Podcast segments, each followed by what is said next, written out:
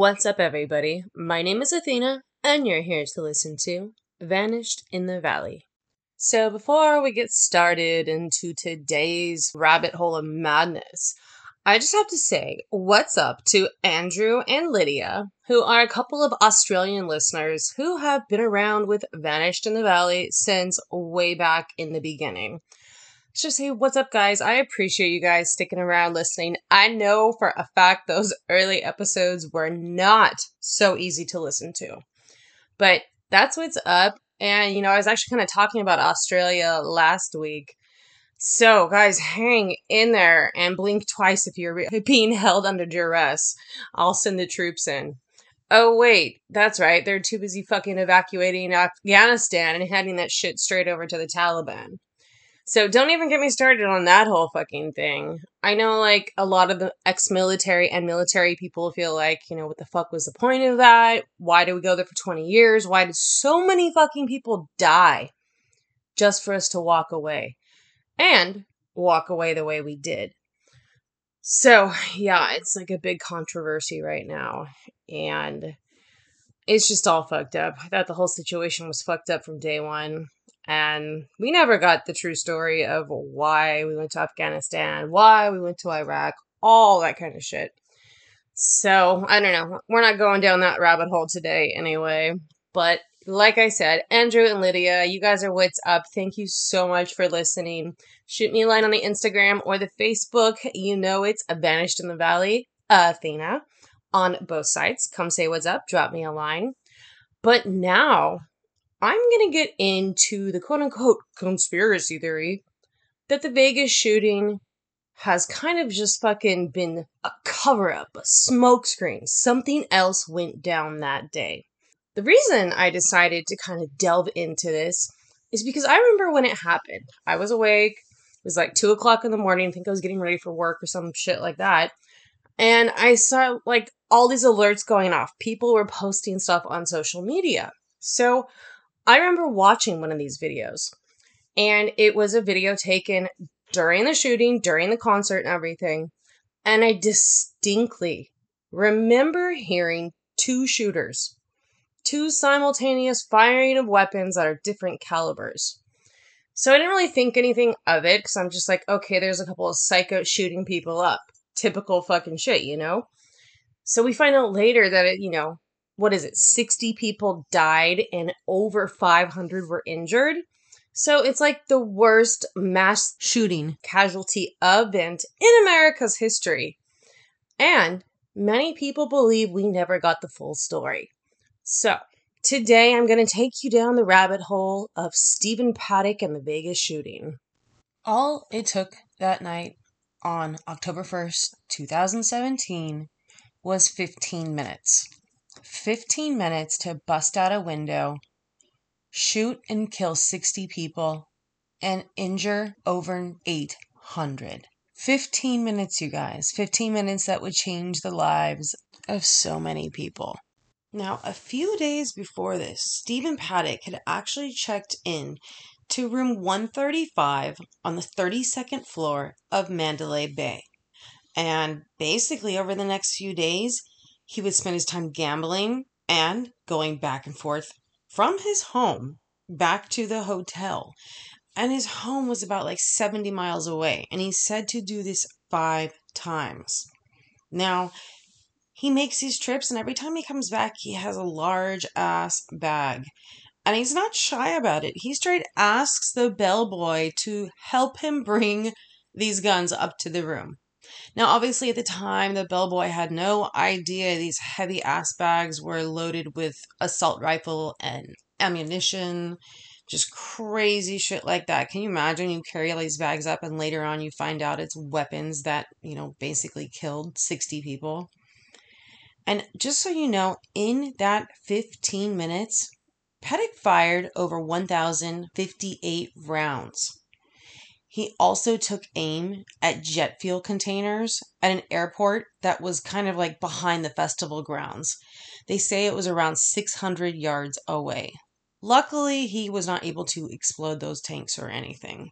Now, before we go down the rabbit hole, I'm going to tell you the mainstream media and Wikipedia their version of the events that night. So, Wikipedia states on the evening of October 1st, 2017, Stephen Paddock, a 64 year old man from Mesquite, Nevada, opened fire upon a crowd attending the Route 91 Harvest Music Festival on the Las Vegas Strip in Nevada. Between 10:05 and 10:15 p.m., he fired more than 1,000 rounds of ammunition from his 32nd floor suites at the Mandalay Bay Hotel, which killed 60 people and wounded 411, with the ensuing panic bringing injury total to 867. About an hour after the initial shots, Paddock was found dead in his room from a self inflicted gunshot wound. His motive remains officially undetermined. Now let's start with that last a little bit. All the mainstream media is reporting Stephen Paddock shot himself in the head around an hour after the shooting began. But if you look at the Clark County coroner report, it actually has Stephen Paddock's time of death listed October 2nd at 12 p.m. So that's like 12 hours after everyone is reporting it. The autopsy raises a lot of other questions. Let's get to that right now. So, according to the autopsy, Paddock is six foot one. But if you look at an Alaska hunting registration card, as well as a California driver's license, both of those, you know, legal government forms of identification have him listed as six four. Another strange thing is the official state documents say Paddock's eyes were blue, while the autopsy report says the dead person's eyes are brown. And the document is actually based on the same California driver's license I was just talking about that referenced his height at six four. Another kind of strange thing is they did cite blunt force injuries to the extremities. The upper right calf, left calf, and right knee were mentioned, possibly suggesting a struggle. The coroner kind of points out little scrapes and abrasions. They're not huge, they're like a half inch to a quarter inch. And they're just, you know, basically noted because it is kind of strange. It's like what caused these injuries. Now, as far as the toxicology report, there was all kinds of crazy shit in his system. Listen to this list, you guys. The autopsy states that high levels of arsenic, beta hydroxybutyric acid, mercury, selenium, antimony, lead, chlorpheniramine, nordiazepam, oxazepam, temazepam, and those are all in the benzo benzodiazepam family. So basically, this guy is kind of just like eating fucking Xanax bars, kind of crazy here. His blood also tested positive for caffeine and theobromine. And theobromine is like the main chemical in chocolate. I just know that because theobromine is extremely toxic to dogs. Don't let your dogs eat dark chocolate or even just regular milk chocolate. All bad, all bad. So, another, and the thing that strikes me the fucking strangest is the body was cremated. So it's gone. Any questions anybody had about this body? Done. There's no exhuming, nothing. This body has been cremated, adding to the legend and lore of Stephen Paddock. And just so you know, I'm getting all of this information about the autopsy from an actual PDF copy of the Clark County's official autopsy report. I'm not getting it secondhand from different news sources. So I've seen it with my own eyes. There are definitely discrepancies that to this day, you know, August 18th, 2021, we still don't have answers.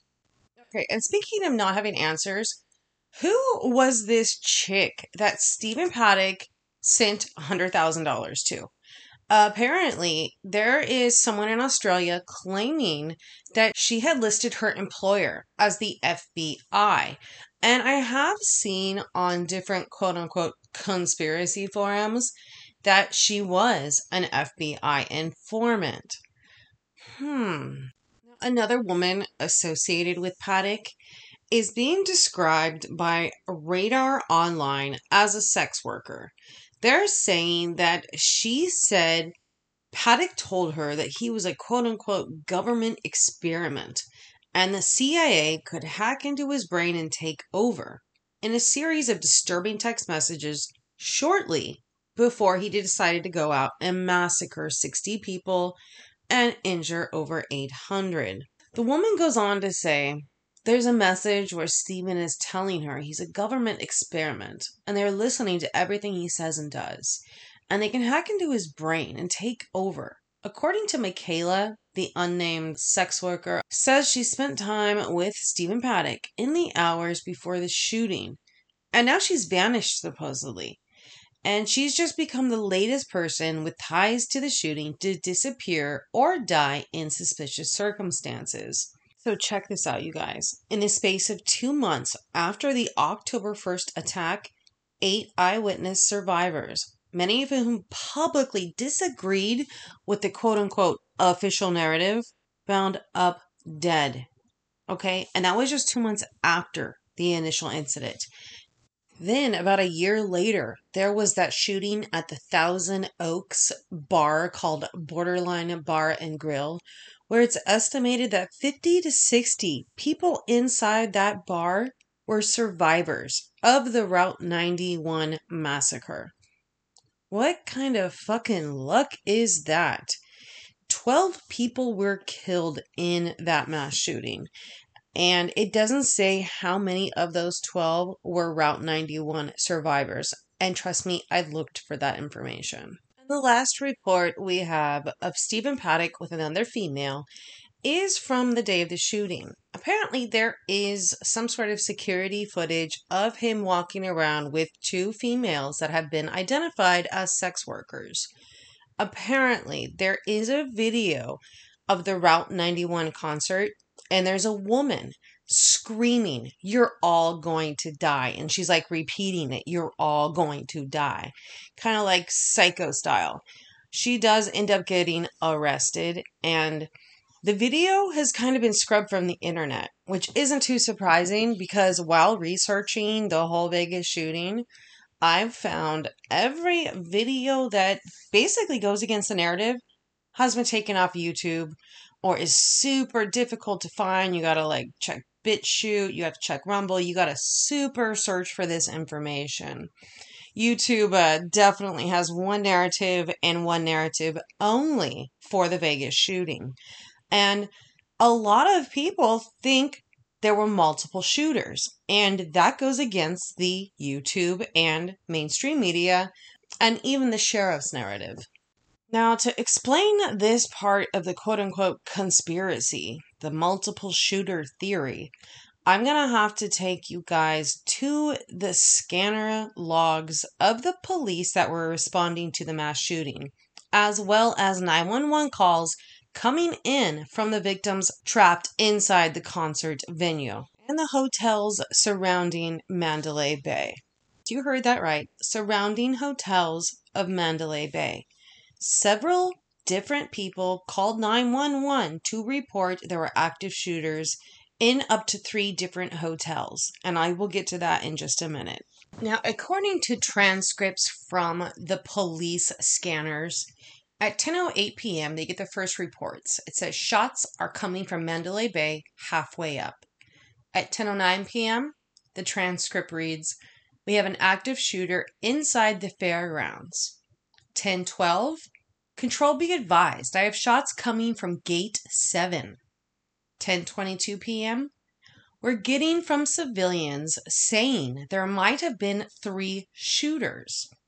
10:23 p.m. We've interviewed multiple people in concert venue that is on the north side of Hacienda, east side of Las Vegas Boulevard, saying there are multiple people who have been shot or were shooting in the concert venue. 10:53 p.m.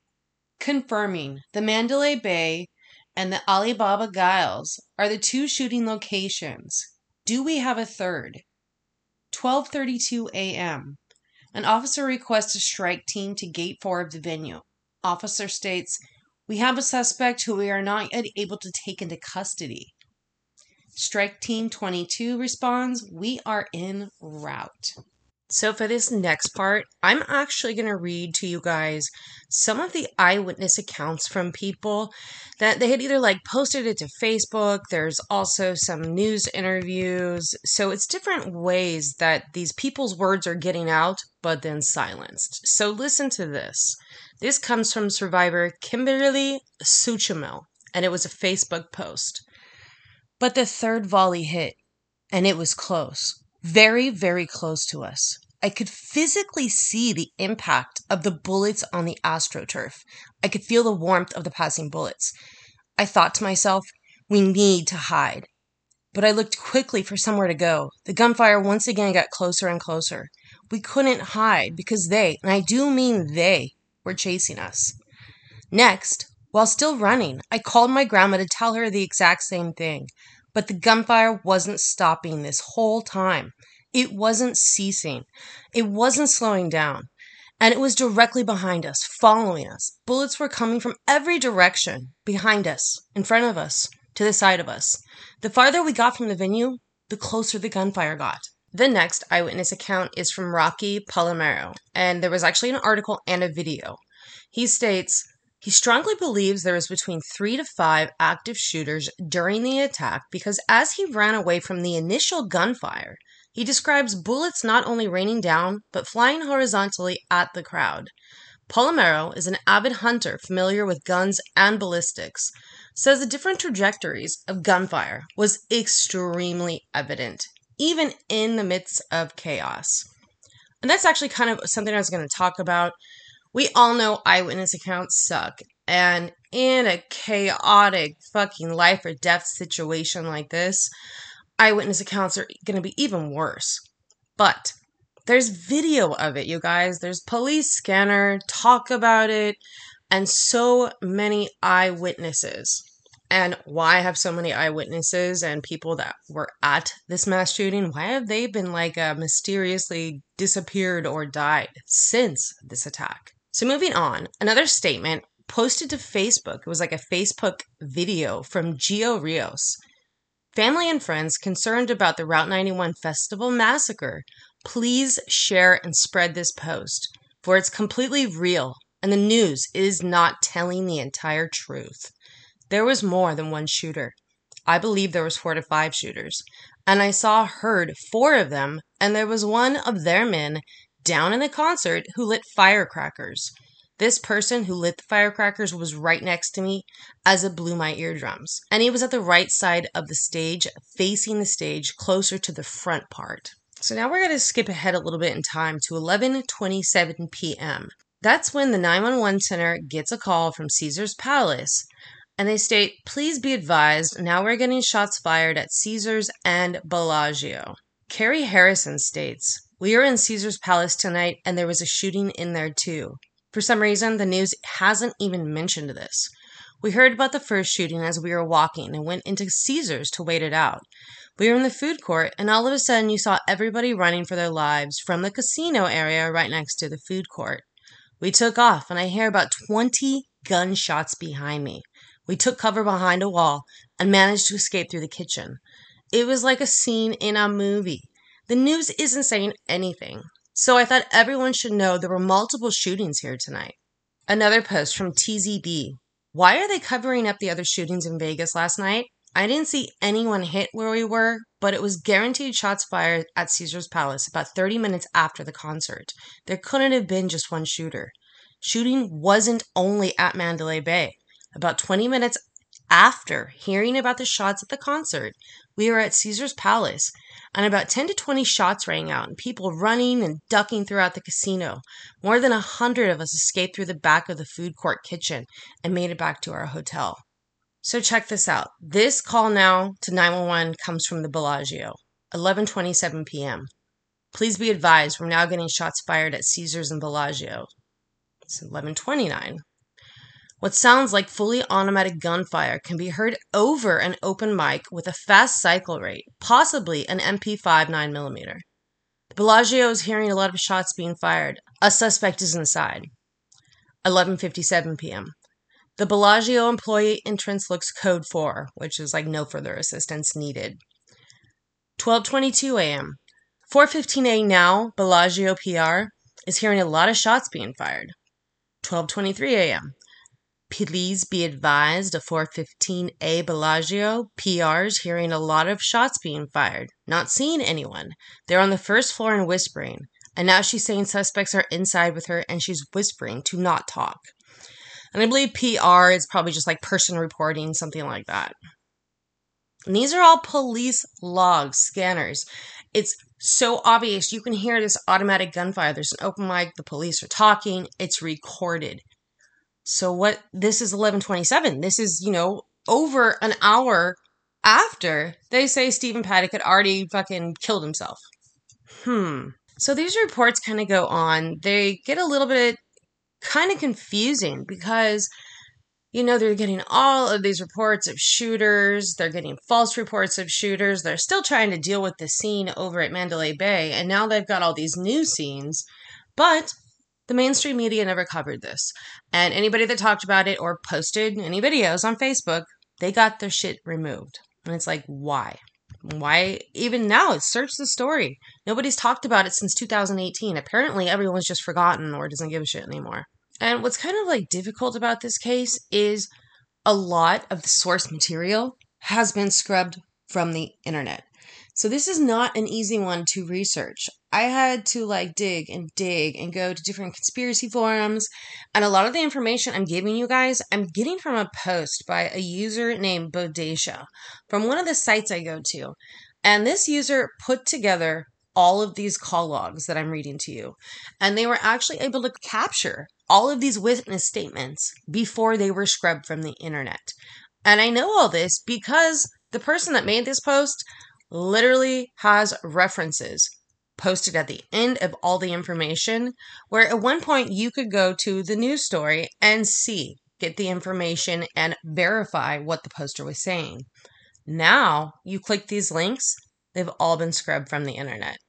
Now, speaking of scrubbed from the internet, what is a conspiracy without a 4chan post? Now, check this out, you guys. On Sunday, September 10th, 2017, an anonymous poster on 4chan posted this. It's like a series of five different messages. Look, I feel bad for some of you on this website, so I'll let you in on a little secret. If you live in Las Vegas or Henderson, stay inside tomorrow. Don't go anywhere where there are large groups of people. Also, if you see three black vans parked next to each other, immediately leave the area. You are welcome, John. Next post. Just stay away. Go to Arizona if you can. They won't bother you in Arizona. Next post. To clarify, I won't be doing anything to harm anyone. I'm not a killer and I never will be. Then he states, it's called the High Incident Project quote unquote. They want to make the American public think that places with extremely high security aren't safe. They are trying to create more regulations. You will see laws proposed within the next few years to put up more metal detectors and other security devices. Media and politicians will be saying places with lots of police need even more police. I can't guarantee anything will happen tomorrow, but Las Vegas is on their minds. Now, like I was saying, the date, Sunday, the 10th of September.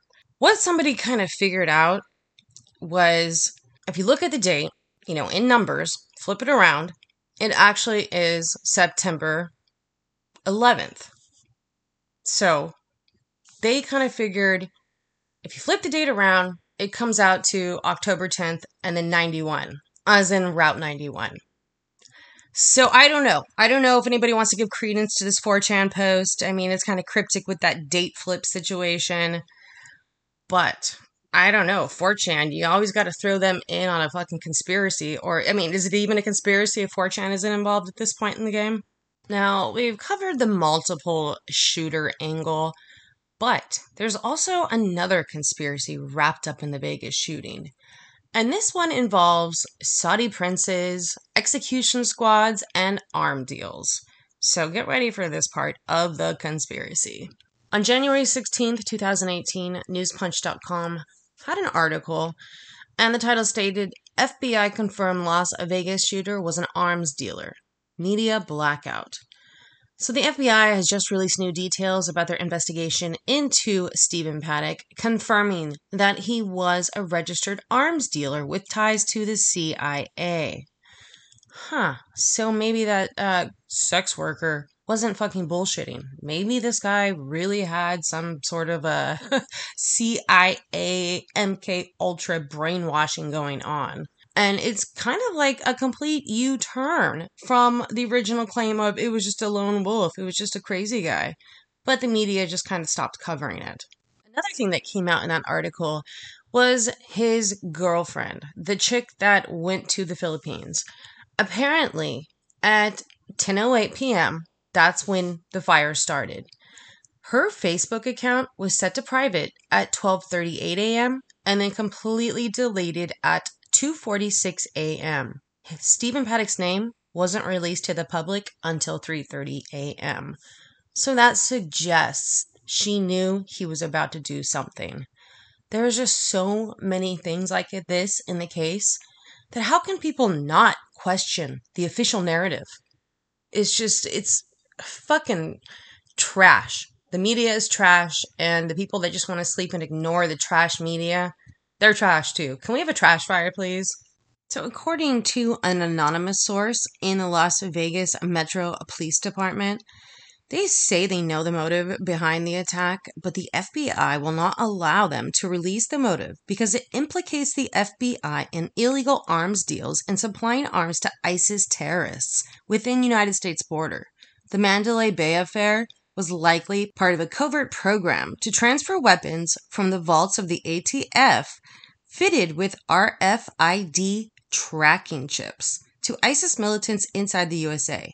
Stephen Paddock was an undercover FBI agent who participated in multiple illegal arms deals in the Las Vegas area in a gun running entrapment scheme similar to Fast and Furious.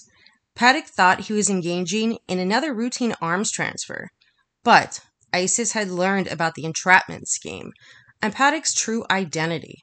They killed him, carried out the massacre, and fled the scene. Now, speaking of Middle Eastern players like ISIS, the next theory actually involves Saudi Arabian assassination plot run amok. Three months before the Las Vegas massacre, moderate Mohammed bin Salman, known as MBS, was made crown prince of Saudi Arabia. And apparently, Trump supported that. And in this theory, Trump is kind of wrapped up in it in some people's ideas, and other people say Trump has nothing to do with it. So it could go either way. So check this out. President Trump's support somehow created a civil war between MBS and his cousin, who just so happens to be multi billionaire Al Walid bin Talal, who is the co owner of the Four Seasons Hotel on floors 35 through 39 of the Mandalay Bay Hotel building. So, this theory kind of goes on to suggest that there was a failed assassination attempt against MBS, who is the Crown Prince of Saudi Arabia, at the Tropicana Hotel. And basically, the massacre at Route 91 Harvest Festival was kind of a message of warning to President Trump.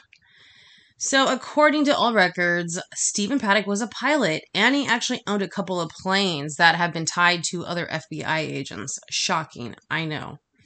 So, according to this theory, he was a gunrunner for Prince Al Walid bin Talal. This would explain Paddock's wealth and access to the service elevators at the Mandalay Bay. And when the assassination attempt failed, Paddock became Talal's sacrificial lamb rather than his getaway pilot. The prince had Saudi military helicopters in the area at the time. So, check this out. Four weeks after the Vegas shooting, MBS had his cousin, Prince Al Walid bin Talal and 10 other princes arrested on corruption and money laundering charges. And most of them are actually still imprisoned to this day. So I don't know, guys. There are so many theories about this case and so much stuff that doesn't add up. There are dozens of eyewitness accounts of multiple shooters. There are dozens of videos where you can hear the different calibers of weapons firing. And in one of the videos, you can even see the trajectory of some of the bullets being fired don't correlate with this dude up 32 floors at Mandalay Bay. So, and now we're, you know, finding out later he has FBI and CIA ties, and nobody's talking about it. This is two years later. So many questions haven't been answered. The mainstream media just completely doesn't talk about it. It seems like most of the public has just completely forgotten about it. But this is a case where there just nothing seems to be adding up, and the official narrative just seems to be complete bullshit. So after Stephen's death, the FBI obviously goes to all of his properties, starts searching all of his shit. They search the hotel room that, you know, they say his dead body was found in that night. And what they find is the hard drive to his laptop is missing. It's like, where the fuck did that go if he sat there and killed himself that night by shooting himself in the mouth? That's something else that's never been answered. No one knows where the hard drive is. Apparently, on another hard drive, the FBI did say they found child exploitation material. And apparently, allegedly, Stephen Paddock's brother was also arrested and charged with child pornography. He has something like over 400 images of child exploitation material on his computer. It's like, what the fuck is with this family? Apparently, Stephen Paddock's father was on the FBI's 10 most wanted list because he was notorious a bank robber way back in the day. So it's just like, what the fuck is going on? We've got FBI connections, CIA connections, fucking criminal connections, generational style, and so many unanswered questions.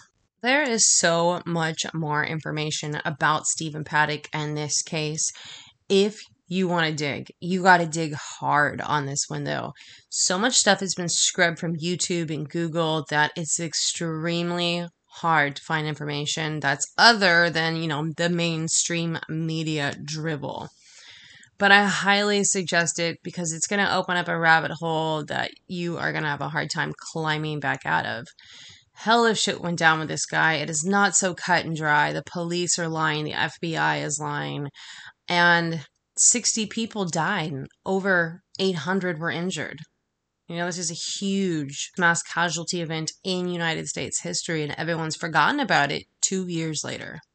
I just wonder how the victims' families feel about that. So, guys, I just have to say thank you all for listening and downloading. Stop by either the Instagram at Vanished in the Valley Athena, or you can email me at vanishedinthevalley at gmail.com go ahead and send me a message, drop me a line, say what's up.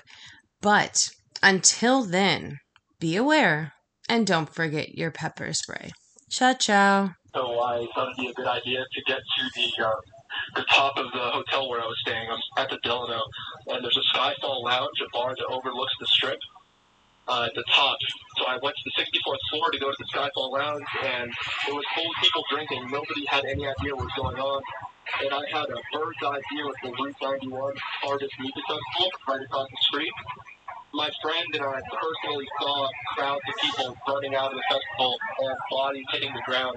We actually watched these people getting gunned down from the shooter on the 32nd floor of the Mandalay Bay.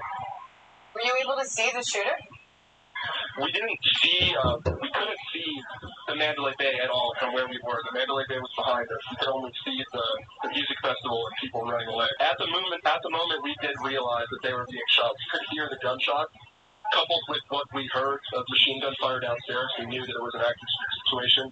Uh, at that point, we actually went to go downstairs to the lobby to see if we could find out more. And when the elevator got to the lobby and the doors opened, the air just reeks of gunpowder, and crowds of people were running to the elevators trying to escape.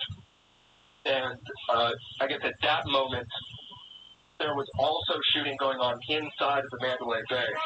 So a little bit later, I got on Periscope and started broadcasting. I had a little over 10,000 viewers watching, and I was down there while it was evacuated, and there was nobody, uh, nobody out there. Front desk was gone. It was totally, uh, you ghost town. and we actually met up with these other guys who were also looking, trying to find information, and we met up with these security guards and police officers who, uh, after what we were doing, and told us to run away, and we heard gunshots from around the corner. We were in the, uh, the Delano, right next to a walkway that connects the Mandalay Bay and the Delano, and we heard gunshots from right out that hallway, so we think that uh, the police were dealing with the shooter while we were down there. Are you lost?